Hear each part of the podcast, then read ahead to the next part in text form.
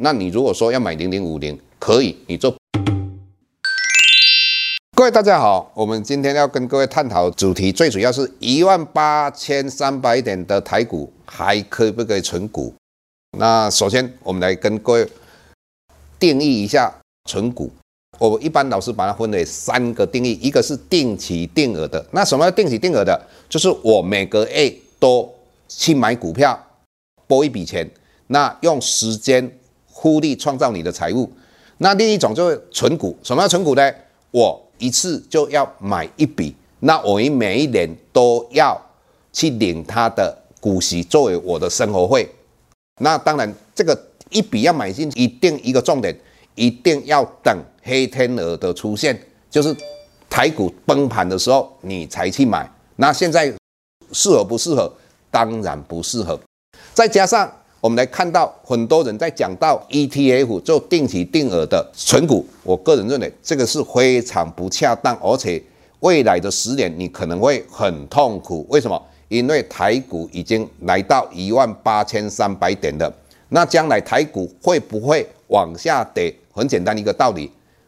我们说人有不散的宴席，当然资金的 party 有一天也会结束。当它结束的时候，各位你要了解，股票在涨的时候涨到你无法相信，跌的时候跌到说实在的，很多人如果有融资没有把风险控管好，可能要去自杀。台股的话，二零一七年上了一万点之后，大家都不太相信台股一万点会站得非常久。那事实上，台股从二零一七年五月份站上一万点之后，一直到二零一八年的第四季才跌下来。为什么跌下来？因为美国联邦的基金来到二点五 percent，那造成台股从一万一千点左右跌到九千三百多点。那老师要告诉各位什么？将来美国联邦基金的利率有可能来到二点五左右，三 percent。甚至于更高，台股就有可能从一万八千点跌到九千点以下啊，这个是很简单的一个思维。那在这种状况之下，各位你想想看哦，你如果现在去定期定额的去买任何的 ETF，大概百分之九十以上的，我们就举两个例子嘛，零零五零就好了。零零五零就是把我们全指最大的五十只股票，把它包装这一个零零五零，让大家去买嘛。那将来如果台股从一万八千点跌到九千点，各位你想想看嘛，零零五零同样它也要跌了五十 percent。那以目前若以今天来讲，零点五零大概一百一十四块嘛，将来跌到七十块，各位你想想看呢、你定期定额的，当它跌到七十块的时候，你损失就是五十 percent 了。你每一年配息，以目前来讲大概不到四趴。说实在，你这个将来的话，一定会上演的戏码。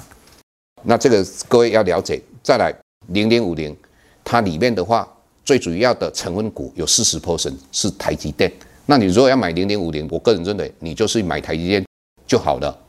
这一点各位必须要了解，它现在已经高。那老师以目前来讲，认为台股还是会继续往上涨。继续往上涨的话，那你如果说要买零零五零，可以，你做波段的存股。也就是什么？你现在开始买，你只要看到美国联邦基金的利率超过两趴，那你就把它卖掉。那这个是一个波段的存股，才是一个正确的。接下来我们来跟各位讲到零零五六。那零零五六很多人都会讲说它是一个稳定的配息，这个是不是一个正确的观念？它要在怎么样的状况之下它才会配息？它必须要，假如说我今年我有股息十块钱。那我因为有卖股票，我赚到的五块钱的资本利得，简单的价差，各位已实现了，一定要卖掉哦。那十块加五块就十五块嘛，但是他要扣掉今年的里面有卖掉股票，结果我是损失的。如果损失是十块钱，还有我现在目前还存在的股票未卖的哦，未实现的资本损失。如果是二十块，那你看哦，我这边十加五十五块，但是我这边损失是三十块，在这种状况之下，你的成绩是负的，所以你就不能配息。有没有发生过？两千零九年、二零一零年都有发生过，所以它不是一个稳定配息。那将来这种状况会不会发生？一定会发生。为什么会发生？因为台股将来随着美国联邦基金的利率往上涨，将来台股有可能跌破九千点。那在这种状况之下，你不但买这些所谓的零零五六，股价现在三十三块，它有可能就又回到我们之前一般都在二十二块左右。你不但股价有价差的损失之外，你还是全部都没有办法配股。为什么？它跌下来。各位，这个你必须要注意。所以，同样的很多 ETF 都是有同样的性质，就像说我们现在出来的半导体 ETF，很多人在讲说啊，现在半导体都相对在高点了。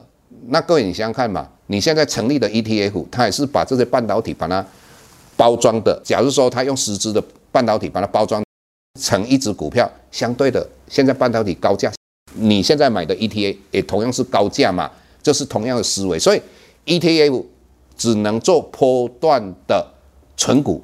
那它的指标是怎么样呢？各位可以随时看老师的 YouTube 或加入老师的 Plus Play。Plus Play 除了会跟各位讲，大概我们的大盘哪时候很有可能由多转空，也就趋势已经改变了。那这个随着二零二二年美国联准会对利率的调整以及缩表，它会有很大的转变。那这个你可以随时注意老师 YouTube 的一个平台。我们今天跟各位分析到这个地方，谢谢各位。